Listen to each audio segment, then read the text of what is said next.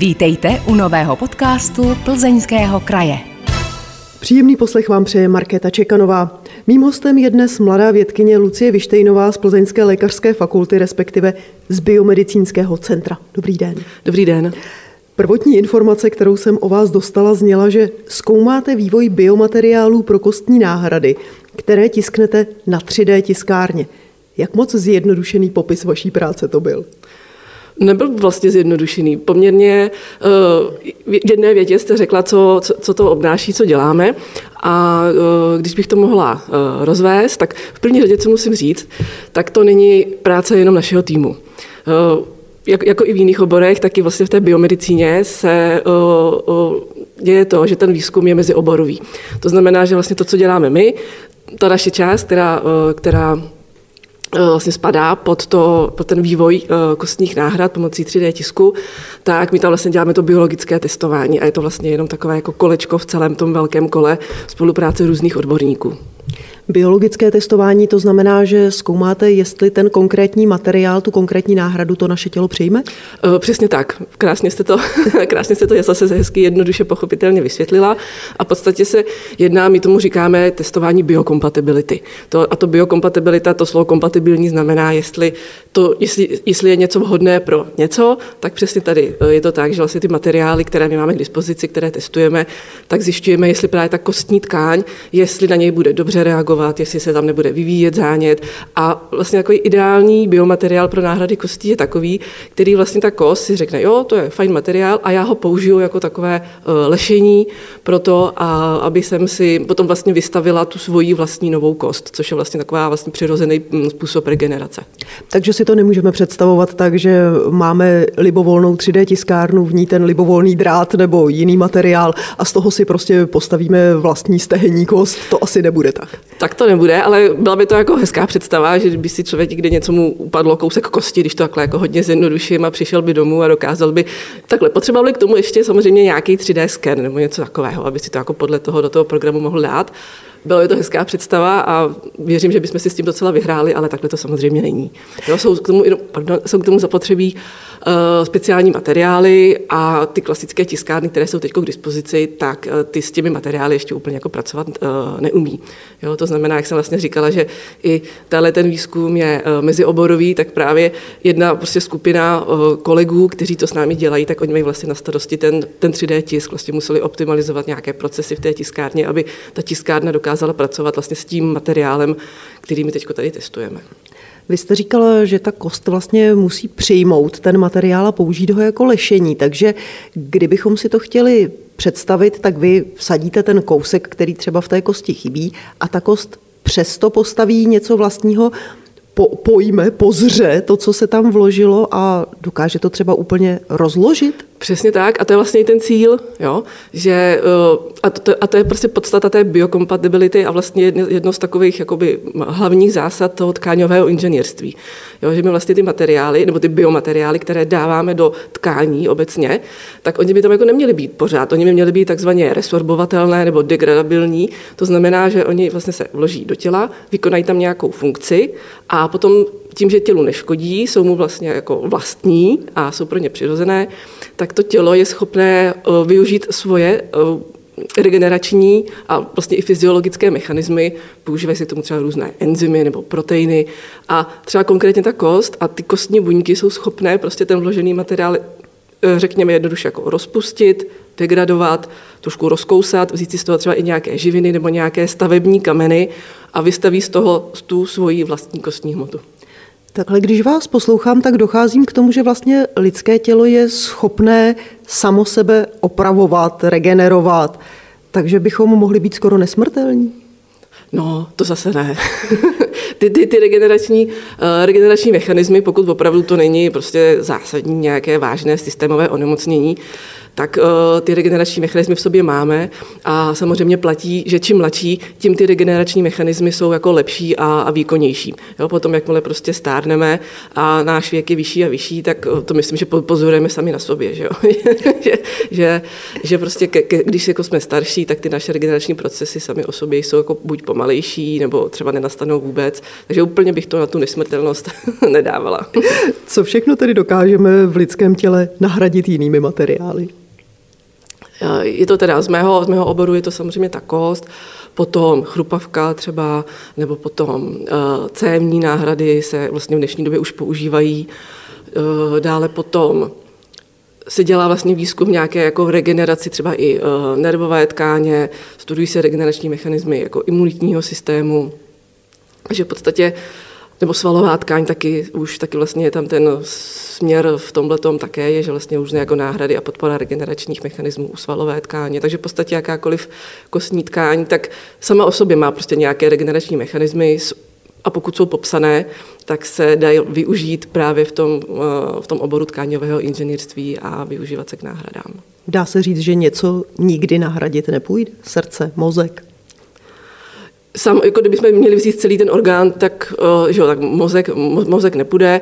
Potom v rámci vlastně té, uh, v rámci té uh, kardiologie, tak určitě vlastně víme, že, jo, že jsou různé částečné vlastně náhrady srdce, stimulátory, jo, nebo třeba náhrady chlopní, jo, takže jsou třeba, třeba nějaké jako dílčí částečky. Součástky. Součástky, tak tam do nějaké míry ty náhrady se používají.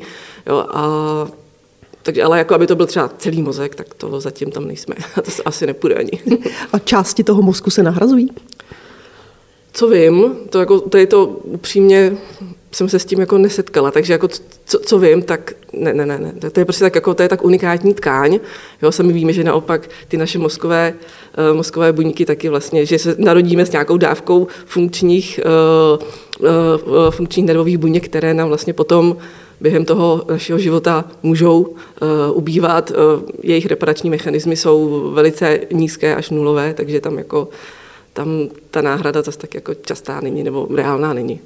Jak daleko až může věda v náhradách částí lidských těl zajít? Existuje nějaká hranice, kterou už by překračovat neměla třeba z etických důvodů?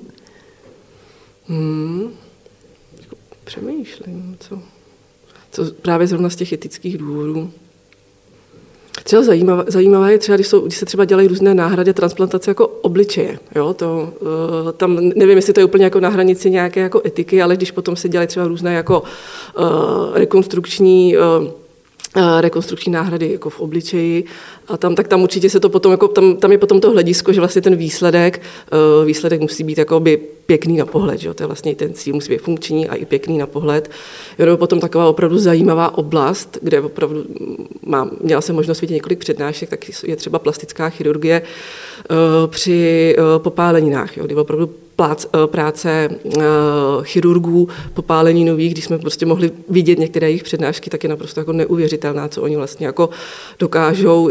A tam už jsem kolikrát měla pocit, že je to taková jako že je to tak jako neskutečná práce a tak těžká a tak jako na, na hraně, že úplně si člověk řekne, že je skvělý, že to vlastně jako jde a že si potom jako řekneme, že už možná se nejde ani jako nikam dál posouvat, jo? že opravdu tuhle to je to top, čeho jsme jako v dnešní současné vědě jako schopní.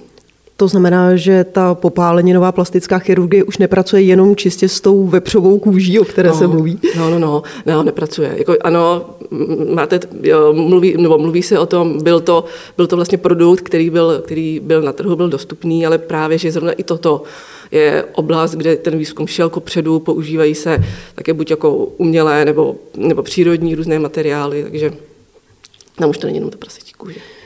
Vzpomenete si z těch přednášek na nějakou část lidského těla, kterou právě tahle ta eh, popáleninová plastická chirurgie díky těm náhradám dokázala rekonstruovat, že vám to vyrazilo dech? No tam, tam se jedná, oni to, jako, oni to nejsou jako upřímně hezké přednášky, jo, protože tam opravdu jde o, o život, jo, a um, a tam v podstatě dochází třeba, co je jako neuvěřitelné, tak tam dochází k náhradám třeba velkých ploch kůže. Jo?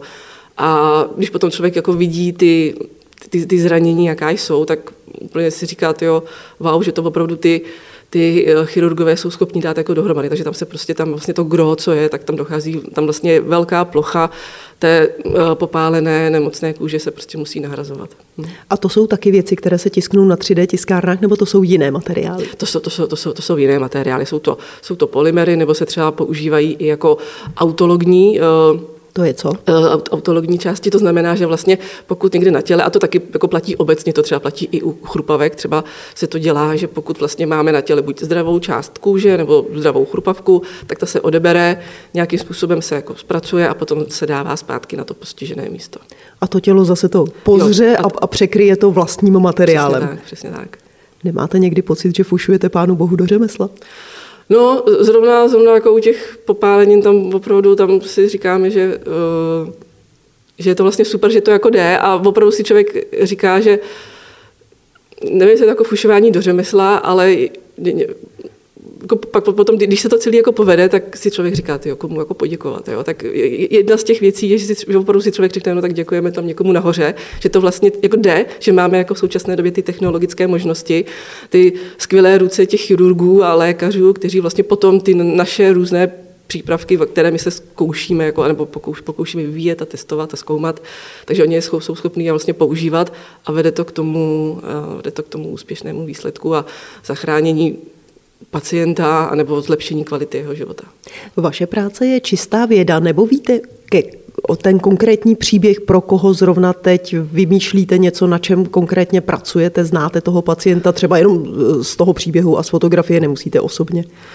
Eh, spíš neznáme. Jo? To, to opravdu my jsme, když to takhle mám jako pojmout, tak my opravdu nepřijdeme do kontaktu s někým, kdo by potom ty naše materiály jako používal. Jo? A i musím zmínit, že opravdu my jsme teď vlastně ve všech těch různých jako směrech a těch projektech, kterými se zabýváme, tak opravdu je to na úrovni, eh, na úrovni výzkumu a potom ta cesta k tomu, až, až toho bude ten zdravotnický prostředek, který bude k dispozici pacientům, tak tam ještě jako pár let zbývá. ještě tam nejsme. a dostanete potom tu zpětnou vazbu z té lékařské obce, že byste viděli ne konkrétní věc, že by vám řekli, tohle jste vyrobili a takhle to vypadá na pacientovi, ale ten váš výrobek, to, čemu vy jste se věnovali, to, co vy jste vymysleli, připravili, tak teď slouží a tady jsou lidské životy, které to změnilo nebo zachránilo?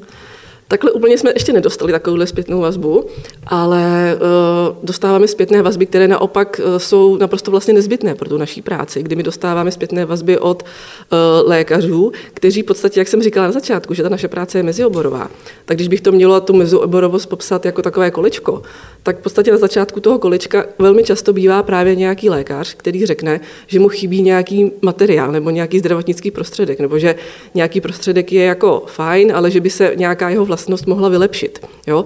Takže když potom má tu možnost mluvit právě buď s nějakými materiálovými inženýry nebo uh, lidmi, kteří jsou schopní uh, třeba pracovat s polymery, navrhovat nové struktury nebo navrhovat nebo zajišťovat, měřit, analyzovat mechanické vlastnosti některých materiálů, tak uh, vlastně tuhle ty lidi to potom spolu můžou jako probrat a můžou si říct, jo, my prostě ten materiál máme, tak pojďme ale vlastně zkusit z toho začít vyvíjet právě nějaký ten zdravotnický prostředek nebo něco, co ten lékař potřebuje. Pak pak třeba se do toho dostaneme i my, kdy potom vlastně už ta dejme tomu materiálová stránka nebo ta fyzikální stránka už je jako navržená u toho materiálu, pak se ten materiál dostane k nám do rukou, kdy my děláme to biologické testování a když tohle to vlastně celé proběhne, tak potom zase, zase se sejdeme u toho lékaře a říkáme, no tak my jsme prostě udělali tohle a vyhovuje vám to nebo ne. Jo? Takže, a on nám prostě potom řekne, jasně, takhle je to super, pak se to vlastně, ten vývoj se potom posune do dalších stádí, kdy vlastně on to potom už třeba může dávat jako na vybrané pacienty a zase dostávají potom jako zpětnou vazbu, funguje, nefunguje. A s těmito týmy, lékaři, materiálovými inženýry, eh, spolupracujete pouze s českými nebo i se zahraničními? Uh, hodně, nebo většina jsou uh, čeští tady kolegové z různých dalších jako výzkumných institucí, a, ale právě u toho, u toho zmíněného 3D tisku, tak to teda teď máme skvělou možnost spolupracovat s partnery z Islandu. Jo, vlastně s jedním výzkumným centrem a jednou eh, firmou, která ví, pracuje s jedním biomateriálem eh, z Islandu, takže to je pro nás taková teď vlastně běžící aktuální zahraniční spolupráce. Posloucháte podcast Plzeňského kraje. Jeho tématem je věda a hostem Lucie Vištejnová. Vaše cesta k medicíně nebyla úplně přímočara, jak jsem se dočetla, toužila jste pomáhat lidem v rozvojových zemích, proto jste mířila na medicínu, ale nakonec jste vystudovala Vysokou školu chemicko-technologickou. Proč? To je hezká otázka. Já, já si na tuhleto období, eh, když jsem se rozhodovala, tak si strašně ráda vzpomínám, protože mi to přijde teď takový jako úsměvný to jste řekla velice dobře. Já jsem opravdu, jakmile jsem se dostala do puberty, tak jsem měla takové ty záchranářské ambice, že prostě člověk spasí svět, což věřím, že nejsem jako jediná, komu se to stalo. A opravdu jsem chtěla jít studovat medicínu s tím cílem, že budu prostě pracovat jako, jako třeba lékaři bez hranic prostě v těch rozvojových zemích. No, ale potom se stalo to, já jsem si zároveň podala přihlášku vlastně i na Vysokou školu chemicko-technologickou, protože mě, když jsem chodila na gymnázium, tak mě prostě bavila biologie, chemie. My jsme měli na toho jednoho vlastně stejného učitele, eh, pana učitele Roma a mě prostě ty předměty, jsem byla jedna z mála, který to tam bavilo, jo, že ostatní na těch hodinách vyrušovali a nás tam byla skupinka třeba pěti, šesti lidí, který jako ten, to téma těch předmětů eh, zajímalo, tak a vlastně ta vysoká škola chemicko-technologická, ta vlastně od toho taky nebyla daleko, že bylo to zaměřené vlastně na nějaký jako přírodní vědy, výzkum, techniku. Takže jsem si přidala, dala přihlášku i tam. No a samozřejmě se stalo to, že mi od nich, ještě než jsem šla dělat přijímačky na medicínu, tak mi přišlo, že mě berou bez přijímaček. Tak jsem si tak říkala, no, tak super, tak si udělám pěkný léto. A já jsem prostě potom na ty přijímačky na tu medicínu už jako ani nešla. Jo, že jsem prostě byla spokojená s tou chemicko-technologickou, šla jsem do Prahy a, a říkala jsem si, tak fajn, tak to takhle jako zkusíme. Takže už ty ambice spasit svět pominuly? No, nějak jo. I když je pravda, že vlastně tou vaší mm. prací taky máte mm. šanci spasit svět. No, takhle, e, jako v té době pominuli, jo, přesně tak, jo, že já jsem prostě byla ráda, že jdu na nějakou jako vysokou školu, že tomu teď budu mít pár měsíců jako volna, než na tu výšku nastoupím. A e, takže v tom momentě jsem to tak jak jako pominulo. A teď už to samozřejmě není takový, jako že spasit svět, že jo, víme, že to nejde, nebo že je to prostě cesta, cesta trnitá. Ale jo, jako máte pravdu, jo, teď vlastně to, co děláme a snažíme se vyvíjet, tak věříme, že to jako v budoucnu eh, někomu pomůže. No. Plní se vám nějakým způsobem ten váš eh, mladiství sen o pomoci lidem v rozvojových zemích? Zatím vlastně ne, neplní. Nebo, nebo ne, ne, ne, ne ničím konkrétním. Jo? Vlastně máme takové ty různé možnosti člověk v tísni, tak tam vlastně přispívat že jo, nebo sledovat, jak jsou různé jako, jo, dobrovolnické organizace nebo charitativní organizace, jak třeba jako různě pomáhají, tak to třeba jako sleduju a když můžu, tak přispívám. Jednou jsem dokonce pár let naspátek jsem všechny na Vánoce obdorovala různými takovými těmi smysluplnými dárky, jo, že nikdo nedostal nic, ale děti všude možně po světě dostali slepice, kozy a, a studnu a takovéhle věci ale jinak, jinak ne. No. Zastavme se teď chvíli u tématu věda, mladí lidé a ženy ve vědě. Je ve vědě dost mladých lidí podle vás?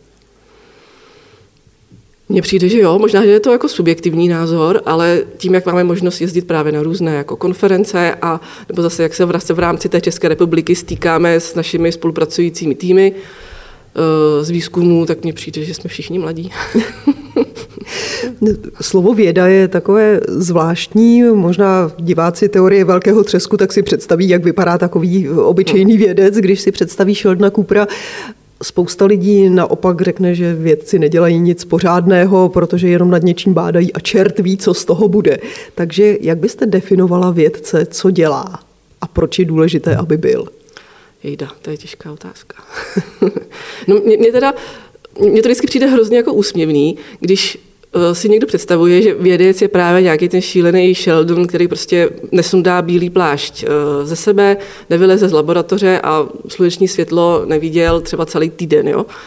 Eh, a protože to tak jako není. Jo? I, I vědci nebo výzkumníci jsou pořád obyčejní lidé, mají svoje nějaké jiné záliby, musí někde nabíjet baterky, mají rodiny, takže si myslím, že jsme jako pořád jako normální lidi, jako všichni ostatní. A tu vědeckou profesi bych asi charakterizovala tak, že mm, především musíme být proto jako zapálení, jo? protože ono potom jako tím, že my ty naše výsledky, o které se snažíme, jo? to znamená třeba nějaký ten zdravotnický prostředek nebo nějaký ten materiál, který potom bude v tom člověku opravdu fungovat a opravdu tím lékařům něco pomůže zlepšit a pomůže zlepšovat životy pacientů nebo zachraňovat životy pacientů, tak k tomu je prostě opravdu strastiplná dlouholetá cesta, prostě deset a více let. Jo? A když prostě něco jako děláte a děláte to rok, dva a pořád jako nemáte ten konkrétní výsledek v ruce, tak pokud prostě to není vaše nějaká jako láska, tady ten typ práce, tak asi jako docela si dokážete představit, že může nastat nějaké vyhoření, že to člověka přestane bavit. A, takže primárně bych to charakterizovala tím, že výzkumník nebo vědec je člověk, který má nadšení pro to téma a fakt ho to jako baví a vidí v tom nějaký právě jako vyšší smysl a nějak se smíří s tím, že ten upečený rohlík, jak to třeba mývají pekaři, že jo, ty si jdou ráno do práce, napečou 10 tisíc rohlíků a my jsme spokojení strávníci, jo, ty tam vlastně tu rychlou, ty tam tu zpětnou vazbu mají třeba, nebo takhle to někdy přirovnávám, když to jako vysvětluju, ale u nás to tak není, my si prostě na ty upečený rohlíky jako čekáme na ně leta, takže se s tím musíme, to musíme prostě přijmout, jo, to je jako fakt té, té naší práce. Ale musím k tomu dodat ještě jako další věc, že my tam ty rychlejší, krát, rychlejší zpětné vazby taky můžeme mít. Jo, že jak jste se vlastně ptala i na, té, na ty mladé lidi, eh, tak se samozřejmě jako snažíme. Třeba vlastně, že já svoji práci dělám tady na lékařské fakultě, a tak se jako snažíme to, co děláme, přibližovat právě i těm našim studentům. Jo. Dají se pořádat různé jako workshopy, semináře, přednášky, kam vlastně tyhle ty mladé lidi zveme a snažíme se jim říkat, jako, co děláme, trošku je i motivovat, protože by v rámci té medicíny, že se dá dělat třeba i výzkum.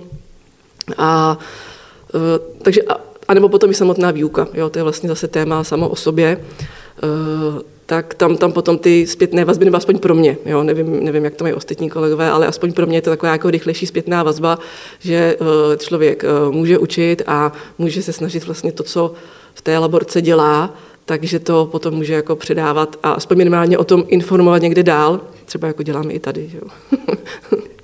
Dost častým a moderním tématem je taky otázka percentuálního zastoupení žen v různých oborech. Má to nějaký smysl ve vědě, abychom se bavili o tom, kolik je tam žen, mají třeba jiný pohled na věc, jiný přístup k té práci? Hmm. Já, já jsem se úplně nikdy tuhle otázkou si musím přiznat jako nezabývala. Jo? Že ne, nemám to nějak asi ve své nějaké nátuře tolik jako nějak vyzdvihovat, že prostě ženy v té vědě je prostě něco víc nebo něco jiného než muži. A asi bych tam zmínila, že ten, jako ten, ten ženský přístup, ženský pohled, nějaká třeba jako laskavost a nějaká možná třeba větší míra pochopení pro ty svoje členy v týmu, tam může být, jo ale já nevím, jak to asi jako nespecifikovala vyloženě, že to je jenom nějaké jako to, ten ženský pohled a to ženské hledisko. Jako setkala jsem se se spoustou jiných empatických mužů, kolegů, se kterými je jako hrozně fajn spolupráce. Jo? A ještě teda jako musím říct další věc, že jsem jako dost dlouho měla možnost pracovat třeba jenom jako v uh, ženském kolektivu, a, ale jak jsem zmiňovala ty mezioborové spolupráce, tam je to se naopak spíš takový jako mužský kolektiv, tak to trošku jako můžu porovnávat. A prostě nejlepší varianta je prostě smíšený kolektiv. Jo? Že opravdu, když do toho našeho ženského kolektivu přišel, vlastně potom přišel eh, kolega, tak to byla jako hrozná vzpruha, jo, a zase tam prostě vnesl právě ten mužský pohled a ty ženský se potom vždycky trošku jako sklidní, že jo, a dostanou prostě nějaký směr. Takže mně se v tuhle tom líbí ta pestrost, jo, že rozhodně bych jako nebojovala za to, že prostě jenom žena musí jako dělat nějakou konkrétní funkci a mně se prostě líbí, když je to jako promíchaný. Je důležité, aby byl vědec zvědavý? No to musí, jo, jo. A opravdu se někdy, a musím se přiznat, že mi to někdy až eh, jako chybí, že když potom, když prostě se dostaneme do takového toho vědeckého kolečka, které třeba není, ne, který ne, ne, není vždycky příjemné a to prostě nějaká jako administrace grantů, protože snažíme se být jakoby mm, soběstační, získávat granty a grantovou mm, podporu pro tu naší práci, tak samozřejmě to potom vyžaduje nejenom to bádání v té laboratoři, ale vyžaduje tu, i tu, tu nějaké míry administraci, administraci té práce. A když je někdy hodně, tak potom je prostě třeba 14 dní, kdy se jako ten člověk do té laborky vůbec jako nedostane, neplečte si žádný článek a pak si uvědomí, že mu to jako chybí. Jo? A úplně se potom, když jako člověk potom může přijít k nějaké kupě dat a začít něco jako vyhodnocovat a dělat interpretace z těch dát a číst potom si k tomu nějakou další literaturu, co jiného se v tom tématu děje ve světě, tak je to úplně, nebo já to prožívám, takže mám takové úplně jakoby mravenčení na zádech a říkám si, ježiš, super, už je to zase tady. Jo, takže to je pro mě jako ta zvědavost, to, takové, takový to, ten, ten drive a ten příjemný pocit, který tam jako taky můžeme zažívat. No, takže zvědaví musíme být. Když přijdete tady potom do té laboratoře, tak má to pro vás nějaký zvláštní nádech? Voní vám ta laboratoř? No záleží, co se tam dělá. Jako. Já bych spíš řekla, že jako v té laborce jsou spíš, kdybych to měla popsat, tak spíš jako pachy, ale, ale právě jak říkáte, jo, jako jsou, jsou to prostě, jsou, jsou to, když, když to pachy je jako ošklivý slovo, tomu říkat vůně, ale, ale jsou to takové jako specifické vůně, které jsou jako typické vždycky pro nějaké konkrétní laboratoře, jestli se jedná o chemickou laboratoř, nebo jestli se potom dělá, jedná o laboratoř, kde se, mm, kde se pracuje s, s buňkami, jo, nebo potom vlastně taková ta užitková zařízení pro práci se zvířaty, tam to taky zase voní úplně jinak, jo, takže jsou to takové specifické vůně. A Jo, nebo když tam prostě člověk slyší jako i třeba šramot, i, jako, i zvuky, jo, třeba hučení přístrojů, jo, nebo, nebo šramot vlastně ostatních kolegů, tak to je, tak vždycky taková jako fajn atmosféra, no, pracovní potom. Máte v té laborce nějaké svoje oblíbené místo, oblíbený přístroj, mikroskop třeba, nebo tak? Nebo tohle to ne? Asi úplně ne, protože my, hodně, my jako většinu těch přístrojů máme vlastně jako sdílených, jo, takže to tam jako nefunguje, takže to je moje jenom, jo. A asi ne. To ne, že byste se těšila třeba na práci s tou hmm. danou věcí. Jo, máme tam, tak my, my vlastně pracujeme jako uh, se zvířaty, takže já se vždycky těším vlastně na tu práci se zvířaty. S jakými? Uh, tak uh, potkaně nejčastěji. Hmm. Co jim chudáčkům vyvádíte? No tak právě zrovna ty potkány, tak vlastně ty používáme k testování právě těch kostních biomateriálů. Proč musíte mít ta živá zvířata? Protože to je taky velké téma, že se něco testuje na zvířatech a samozřejmě spousta vědců argumentuje tím, že bez toho to nejde. A je to pravda. Jo, že opravdu jsou, jsou prostě některé jako situace, které my si díky těm buňkám prostě nedokážeme namodelovat. Jo, prostě jako, když bych zase to měla vůbec na tom příkladu té kosti, prostě jakoby ty mechanické, strukturní a fyzikální vlastnosti té živé kosti my prostě na tu Petriho misku nedostaneme. Jo? My samozřejmě ty buňky, než se něco testuje na zvířeti, tak to prostě projde poměrně jako rozsáhlým testováním na buněčných kulturách, ale aby prostě tam, aby potom se to mohlo reálně dát do člověka, aby to prostě mohlo fungovat na člověku, tak bohužel, no, prostě ten zvířecí krok tam musí být, bez toho to prostě nejde. Takže představuju si to dobře, že vy tomu potkanovi třeba vyštípnete kousek kosti, dáte tam tu náhradu a čekáte, co se stane? V podstatě jo. Máte eh, představu, jak to toho potkana bolí? No, musíme o tom mít představu. Jo, že mm, ono vlastně celý ten uh, proces experimentu na zvířatech, tak je to prostě mm, přísně regulovaná a kontrolovaná záležitost.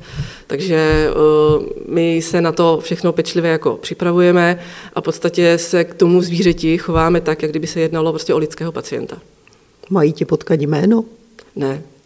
Nebo takhle někteří ano, ale většina jich jména nemá. Takže máte třeba jenom nějak učíslované, abyste jo, ano. měli evidenci. Evidence, evidence je, ale to bychom ten ne, ne, jména nedáváme. Posloucháte podcast Plzeňského kraje. Tentokrát s Lucí Vištejnovou, mladou vědkyní z Biomedicínského centra Plzeňské lékařské fakulty. Já jsem se o vás dočetla, že běháte a cvičíte jogu. To je vaše relaxace? Hlavně ta yoga, ano, jo, jo, jo. Vlastně oboje, oboje mám uh, ráda, běh dělám v podstatě odmala, ale mám to takový jako s přestávkama. Nemám to, že bych prostě jako běhala úplně jako celý život. Mám období, kdy mě běh uh, baví víc, kdy mě baví míň ale je to prostě super. Jakože člověk úplně vypne. Já jsem třeba měla období, kdy jsem chodila běhat jako s hudbou, se sluchátkama. Jo? A měla jsem to takový, že jsem tomu říkala, jsem měla jako, jako běhací písničky. A už jsem se jako, a byly furt stejný, jo? vždycky to bylo takový jako set písniček, který jsem si pustila do uší, když jsem šla běhat. A pak zase najednou z ničeho nic, a to mi teda trvá jako doteď, že běhám jako bez hudby, jo? že naopak zase ráda jako vnímám třeba ty ruchy z toho okolí. Vlastně, vlastně ani nevím, proč se tak jako stalo, ale všimla jsem si toho, no, že jsem že jsem takhle jako změnila to, tu hudební běhání na to běhání uh, bez hudby. No a potom ta uh, yoga samotná, tak to už je vlastně podle mě jako relaxace opravdu sama o sobě, jo, že člověk se snaží trošku vypnout, ne, nemít hlavu plnou myšlenek, co ještě všechno musí, na co všechno zapomněl, ale opravdu jenom jako vnímat právě to svoje tělo.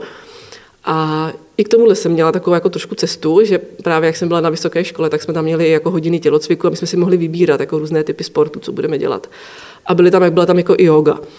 A jsem říkala, yoga, to je prostě pomalý, to jako, to jako ne, e, a, a fakt jsem opravdu to měla takovou než jako averzi, ale vůbec jsem si říkala, k čemu to vlastně jako je. Ale potom po nějakých letech, a bylo to už tady v Plzni teda, když jsem už jako se přestěhovala do Plzně, eh, tak jsem nějak najednou tu jogu začala, jako jsem ji zkusila a úplně mi to otevřelo zase nový obzory. A teď to jako nějak úplně nedokážu představit bez ní. No. Takže denně hodinka, nebo jak to vypadá? Ne, půl hodinka. ráno, večer? Ráno, ráno. Hm. Jo, to mám ráda právě ještě jako za tmy a takový jako taky pološero.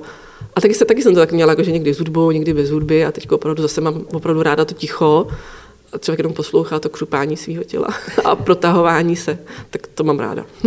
Souvisí to třeba i nějak s tou vaší prací, že právě si uvolňujete to tělo a potom eh, dokážete přemýšlet nad tím, jak to tělo funguje, co kde potřebuje, nepotřebuje, co mu dělá dobře, nedělá dobře? No, no jasně, jestli hlídám kolena třeba. že si říkám, dokud mě nebolí kolena, tak, tak snad ty naše přípravky potřebovat nikdy nebudu. co vás kromě toho běhání a jogy ještě nabíjí? Pak třeba hudba samotná, mám jako strašně ráda jako uh, koncerty. Já teda, to, to je takový trošku jaký paradox u mě, já třeba jako nejsem sama o sobě, nejsem schopná vyprodukovat žádnou hudbu. Já prostě neumím zpívat, pro mě vždycky hodiny, hodiny hudby a zpěvu uh, na gymnáziu bylo naprostý utrpení. A, a takže jako já sama hudbu nevy, nevyprodukuju vůbec žádnou, ale, uh, ale mám ji hrozně ráda. Mám prostě ráda objevu jako nové kapely, nové zpěváky. Takže to, to mě třeba baví. Potom samozřejmě čtení knížky, tak to taky jako ráda čtu. No. Přemýšlíte nad tím někdy, jestli lidi umějí správně odpočívat, protože je spousta nemocí eh, pramení právě z vyčerpání nebo z toho, že si neumíme dobít baterky. Přemýšlíte nad tím někdy takhle? Mm, přemýšlím, přemýšlím a hlavně i vlastně ve vztahu k sobě, protože taky jsem měla období, kdy jsem prostě měla třeba i nějaké zdravotní komplikace nebo potřebovala jsem trošku se taky sama sebe jako opravdu zpomalit. A tak to člověka asi nějak jako donutí, jo, k tomu nad tím jako uh, přemýšlet, asi primárně jako sám nad sebou, jak to teda vlastně jako má, že se jako nemusí úplně udřít a upracovat, že uh, ten život má trošku jako i jiné, uh, jiné stránky a že a že vlastně potom, když si člověk uvědomí, že opravdu to jediné, co mu o tom zbývá, je to jeho vlastní tělo a pokud nebude fungovat tělo a nějaká jako zdravá mysl, která je prostě si myslím, že nezbytná k tomu jako zdravému tělu a odpočatá mysl, tak, mm, tak to je potom jako špatná cesta. Takže uh, myslím si, že lidi nad tím, nebo takhle, myslím si, že teď už je jako doba, kdy uh, nad tím začínáme obecně jako víc přemýšlet, že jo, taková, teď, co se týče třeba jako psychologie a toho seberozvoje, tak prostě za posledních deset let, tady byl takový, že pozorujeme takový velký boom, jo, jsou nejrůznější seberozvojové kurzy, spousty seberozvojových knih, Eh, taková ta, ta aplikovaná psychologie, kdy si opravdu člověk může i sám, pokud chce najít nějaké mechanismy, jak přemýšlet sám nad sebou, jak pomoci sám sobě a když to, sám, když to vlastně sám nezvládne, tak je tady spousta odborníků. Přestává to být tabu, že někdo chodí k psychoterapeutovi, je to v podstatě možná, že už úplně normální věc, jo, že naopak je divný ten, kdo nemá psychoterapeuta vlastního. Jo, takže tom to mi přijde dobrý, že a fajn, že se to jako zlepšuje, že se toho lidi vlastně přestávají bát, toho nějakého svého vlastního selhání, že najednou něco nezvládnu, no tak potřebuju poradit. Vlastně tím volně navazujeme na to, o čem jsme se bavili na začátku, kdy jsme mluvili o tom, že to tělo dokáže ty své fyzické součástky nějakým způsobem nahradit, opravit, sebe opravit. Takže teď jsme se dostali k tomu, že i ta duše se dá sebe opravovat. No, ta se dá sebe opravovat. To víte, to mě takhle nenapadlo nikdy na tím vlastně přemýšlet, jo? že přesně ty regenerační mechanismy toho fyzického těla, ale prostě i ta duše je naší součástí. Takže jo, určitě se dá, jako pokud Dá, dá, se, dá se, určitě se dá jako duše sebe opravovat, ale chce to právě to uvědomění si, že? což je taky takové velké téma, jako vědomí a nevědomí a nějaká všímavost k svému vlastnímu tělu a pozornost zaměřená sama do sebe, což je vlastně hrozně těžký. To je právě to, co se, myslím, teď tak tak asi snažíme všichni jako učit, jo? že pokud nebudu pozorný a vnímavý sám k sobě, tak uh, těžko potom můžu být jako um, prospěšný okolí, jo? že musím tak trošku poznat sám sebe Eh, včetně té duše. A když, se, když sám sebe znám, v rámci jako duše, když znám tu svoji duši, když vím, co potřebuje, tak pak jí dokážu pomoct. Ona spousta těch psychických problémů, starostí každodenních se odráží v nějaké části fyzického těla, tím, že tam jde nějaký sval do nějaké křeče, tím, že se nám tam někde může zlomit kost třeba i. Eh, přemýšlíte i nad těmi konkrétními vazbami právě, kde se nám co z té duše usazuje v tom fyzickém těle a třeba to potom můžete i vyřešit v rámci nějakých těch náhrad. Já třeba věřím, že jako psychosomatika funguje, ale konkrétně třeba jako na těch kostech, tak já jsem se tím jako nikdy nezabývala. Jo? Spíš jako obecně asi platí, že taková, taková velká oblast autoimunitních onemocnění, tak pravděpodobně jako s tím, s, tou, s tím, vlastně s tím mentálním stavem člověka nějakým způsobem jako souvisí, že jo, velké téma stresu a potom vlastně stresových hormonů, které se v našem těle drží, protože nejsme jako tady, nej, nehoní nás žádná dravá zvěř a nejsme prostě v přímém ohrožení života, takže vlastně potom tím, že si ten stres děláme opravdu sami, tak jo, nebo často si ho děláme sami, tak řada stresových hormonů, které by se normálně vyplavily, pokud bychom museli někde bojovat nebo utíkat, tak zůstávají v těle a pokud je to chronické, dlouhodobé, tak to může vést právě k některým onemocněním, a velmi často je to spojené právě jako se zánětem a pak to může ovlivňovat eh, vlastně tu vlastní imunitu, autoimunitu člověka. No. Takže myslíte, že třeba zrovna to běhání, kterému se i vy věnujete, může pomoct vyplavit ten stres a tyhle ty hormony z těla ven? Jo, já, já to takhle, já to nedělám, ale mám, uh, mám jako kamarády, kteří opravdu to tak mají, že když jsou prostě naštvaní, tak jdou a ne, že by třeba jako běhali, ale prostě třeba jako rychlá chůze a nebo někde, někde něco do něčeho opravdu jako mlátit. Takže jako znám takové lidi, kterým to, uh, kterým to jako prospívá. Takže ano, asi by to byla cesta, ale já to teda nedělám. No. Že já totiž mám ráda takový ten, to běhání, já mám ráda takový ten spíš jako dlouhodobý běh, že to jako není nějaký jako rychlý, že prostě teď jako rychle prostě uh, stovku za 10 vteřin nebo něco takového. ale tak, právě mě na tom běhání se líbí to, že je to taková jako, z mýho pohledu pro mě prostě taková poměrně pomalá záležitost. No. Takže jak dlouhé tratě běháte? Ono zrovna záleží, jestli jsem jako rozběhná nebo ne, ale když většinou třeba začínám, když se potřebuji znova rozběhat, jak jsem říkala, že ne vždycky jako běhám pořád, jo, takže třeba od 3 do 10 kilometrů, záleží, jak je člověk rozběhaný. Stane se vám taky, že tam právě začnete přemýšlet nad nějakým úkolem z práce a najednou si říkáte, a tenhle ten sval teď v tuhle chvíli dělá tohle, nebo ta kost je takhle namáhaná, nebo vůbec? Ne, vůbec, to, takhle to vůbec jako nemám, nemám. Ale jako přistihnu se, že spíš to, uh, že občas se přemýšlím o, o práci a občas se jako stane, že mě třeba někdy napadne, jak jako někdy něco vyřešit. Ne, že jako nějaký ten hlavní problém, jak vyřešit, ale jako, že mě jako napadne co, něco, co bychom ještě jako mohli udělat nebo zkusit, jo, anebo někdy někomu zavolat, s někým se poradit, jo, že občas takhle jako mě napadnou nějaký takovýhle potom jako použitelné myšlenky, nápady. Má vědec nějaké sny, co by chtěl ještě ve své kariéře, čeho by chtěl dosáhnout? Nobelovka samozřejmě. No. Asi, asi mají. Já teď ne, nemůžu mluvit za, jako za, za ostatní, ale já se přiznám, že já vlastně úplně jako nemám takhle jako ty konkrétní sny, protože asi tím, že už jako v té vědě jsem nějakou dobu, tak prostě vidím, jak, jak, jak je to prostě jako opravdu těžký se k něčemu jako dopracovat. Jo? Takže já spíš, já, já si jako takovýhle cíle typu no, Nobelova cena upřímně jako nedávám, jo?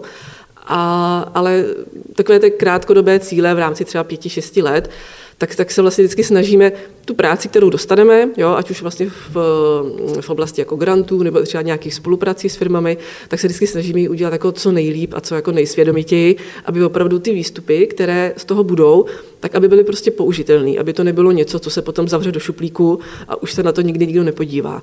Jo, že opravdu chceme, že ty naše běžné výstupy jsou ty vlastně odborné publikace eh, v odborných článcích, ale zároveň vždycky potom je tam ta strašně super přidaná hodnota, když my ty naše články, ano, to je prostě jedna věc, jo. Ale super je, když prostě my ty informace z těch našich článků můžeme ještě předat potom dál, třeba i jako laické veřejnosti a lidem, kteří vlastně ve vědě nejsou, ale můžeme jim jako vysvětlovat a jak jako předávat, co, co je možný vlastně už, co můžeme vlastně zkoumat, čím můžeme pomáhat. Jo, takže já spíš mám takové, jako taková ta vnitřní motivace je to, aby jsme i to, co my děláme, aby to opravdu někdy někde někomu fakt jako pomohlo, jo? nebo aby prostě to třeba někdy někoho nadchlo, že je třeba nějaký student přírodovědecké fakulty nebo někde medicíny a zjistí, nebo někdy si něco přečte o, o kostech, nebo o svalech, nebo o srdci, nebo o čemkoliv jiným, o, o mozku, o nervové soustavě a řekne si, wow, tyjo, to je super. Jo? A jakože ho to začne jako zajímat, tak my když, když opravdu tuhle to někdy můžeme iniciovat, tak to jsou, bych řekla, pro mě jako skoro až větší odměny, než ty napsané publikace. No. Takže vás baví komunikace vědy? Jo, baví, baví, baví. Taky, taky, je to, taky je to to, taky je to někdy jako složitý oříšek, že jo, protože jako už to pár lidí známých řeklo, jo, že opravdu pokud člověk někdy něčemu rozumí, tak se, to uví, tak se to ukáže na tom, že to dokáže jednoduše předávat dál veřejnosti a jednoduše jako vysvětlovat někde někomu jinému. Jo? Takže ono je to, ono je to jako trošku komplikovanější taky, že opravdu popularizačně předávat komplikovanější informace, ale právě, že to mi přijde, to je ta, pro mě ta přidaná hodnota, když to jako můžeme dělat a ty naše mm, věci jako zjednodušovat a předávat dál. Ano, pokud svoji práci neumíte objasnit šestiletému dítěti, no. tak ji nerozumíte, řekl Albert Einstein. Přesně tak, přesně tak. Takže využijeme teď závěr podcastu Plzeňského kraje k popularizaci vědy, kdybyste teď tady z tohohle místa mohla oslovit mladé lidi, natchnout je, aby se začali věnovat vědě. Co byste jim řekla? Ježíš, takhle to teda... Dobře. No, pokud vás, pokud vás zajímá věda, tak hlavně nebojte se být zvědaví, eh, nebojte se být eh, trpělivý a vlastně věda je o tom, o zkoumání přírody a o tom, co nám ta vlastně příroda tady připravila a my máme možnost vlastně se do toho, do těch tajů té přírody, ať už se jedná vlastně o jakýkoliv obor. To nemusí být jenom právě ta biomedicína, ale může se jednat třeba o nějaké materiály, může se jednat o techniku, může se jednat o vývoj aut, a, ale vlastně je to prostě něco, co má vždycky jako nějaké kořeny, základy v přírodě, tak se prostě nebojíme to uh, objevovat, zkoumat a chápat, jak to funguje a inspirovat se z toho. Děkuju. To byla slova Lucie Vištejnové, mladé vědkyně z Biomedicínského centra Plzeňské lékařské fakulty. Já vám moc děkuji, že jste byla hostem podcastu Plzeňského kraje. A já děkuji za pozvání.